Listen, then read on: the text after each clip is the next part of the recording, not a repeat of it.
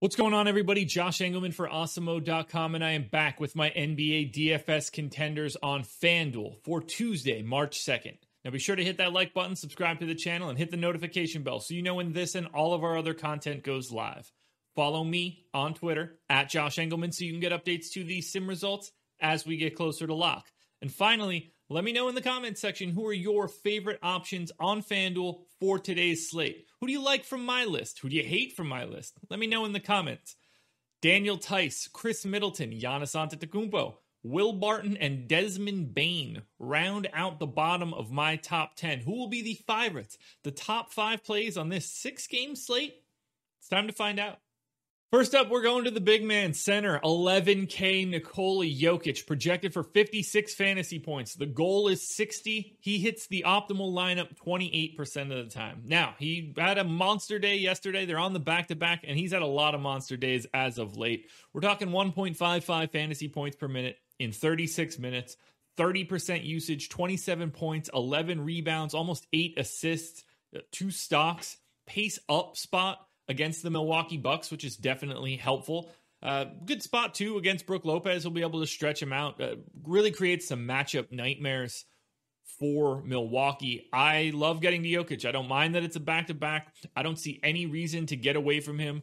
The center position makes it easy to get to him. There are some sort of uh, not fun things that you'll have to do to pay down, whether that's playing Desmond Bane or Will Barton or Daniel Theis. You're going to have to free up a little bit of salary, but I do prefer Jokic to Giannis in terms of guys that are very highly priced.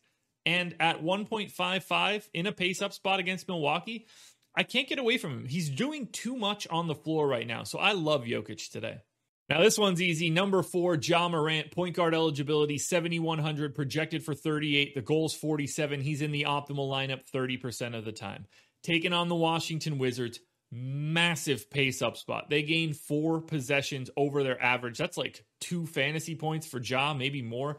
33 minutes, 1.15 fantasy points per minute. We're talking 21 points, seven assists, four and a half rebounds, 27% usage rate against Washington. Now, Washington's been playing better, but we're still not worried about them as a defensive matchup. The pace is fantastic.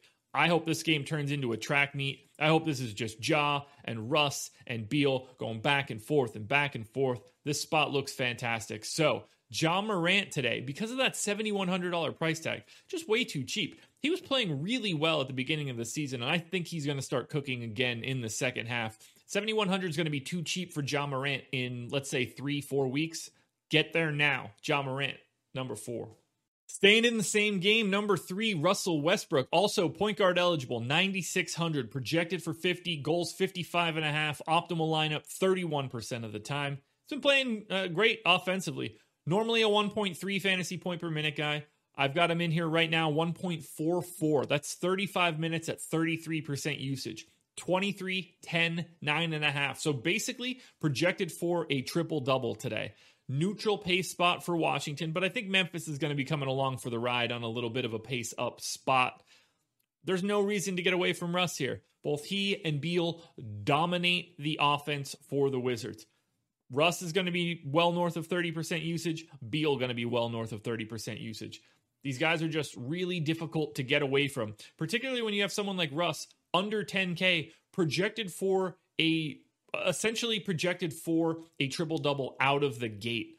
I'm loving this spot. While he's healthy, you got to get there. And uh, just like Ja Morant, I expect Russell Westbrook to be over 10K on FanDuel shortly, so long as he stays healthy. Next up at number two, we're going to Paul George. Just 7,900 at shooting guard, projected for 42. The goal is 50. He's in the optimal lineup 35% of the time. Now, we saw Paul George minute, minutes. He they, they took a little bit of a step up the last time out. He had been slowly working his way back. So to project him for 34 minutes here seems reasonable. That's 1.22 fantasy points per minute, 30% usage, 24, 6, and 5. There's no reason that Paul George should be 7,900. This price is just wrong. It is a pace down spot against Boston, but Boston hasn't looked all that good as of late. We'll get into the Paul George, Kawhi versus Jaylen Brown and Jayson Tatum sort of uh, Spider Man pointing at each other meme. I mean, that's the goal for Boston at the very least. But for right now, I can't imagine Paul George not being one of the most popular plays on the slate. To be able to roster him at a sub 8K price tag just feels incredibly wrong. Much like Ja Morant, Paul George is going to be way more expensive than 7,900 in a couple weeks. So you got to get there now. Now, before we get to number one, one last reminder hit that like button. You know how I love those likes. Subscribe to the channel, hit that notification bell, and then follow me, this guy right here, at Josh Engleman on Twitter, so you can get updates to my sim results.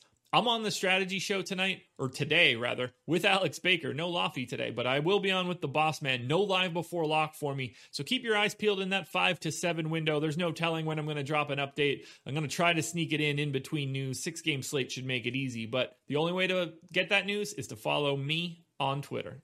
And finally, the number one play of the day, and I am not comfortable with it at all, but he is the number one play by a mile. It's Nerlens Noel. Now, power forward eligibility, 5,500, projected for 33, goals 41, optimal lineup, coin flip, 49% of the time.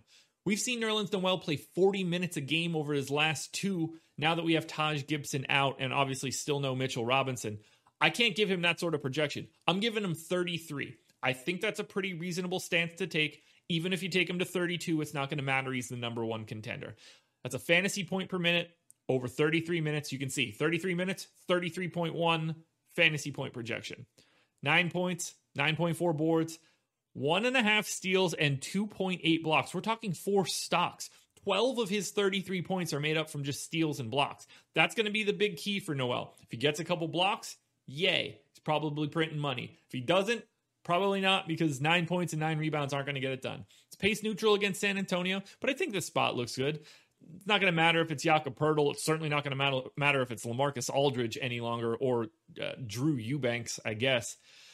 I, I, I, see no way that Nerlens Noel is not the chalk play of the day, given this salary and given the minutes with both centers, well, with Mitchell Robinson and Taj Gibson out. So I'm saying it right here Nerlens Noel, the number one contender on today's slate. Alrighty, folks, that will do it. Those are my NBA DFS contenders on FanDuel for Tuesday, March 2nd. We'll be back again tomorrow with another edition of the contenders, but you should come tune in 6:30 a.m. Eastern Time, the process show that re- runs Monday through Friday. We only have two more contenders this week before we head off to the All-Star break, so don't miss out on them. They're too good. They're way too good. Thank you guys for joining me. Good luck tonight. Have a good night, and then I will see you again tomorrow morning.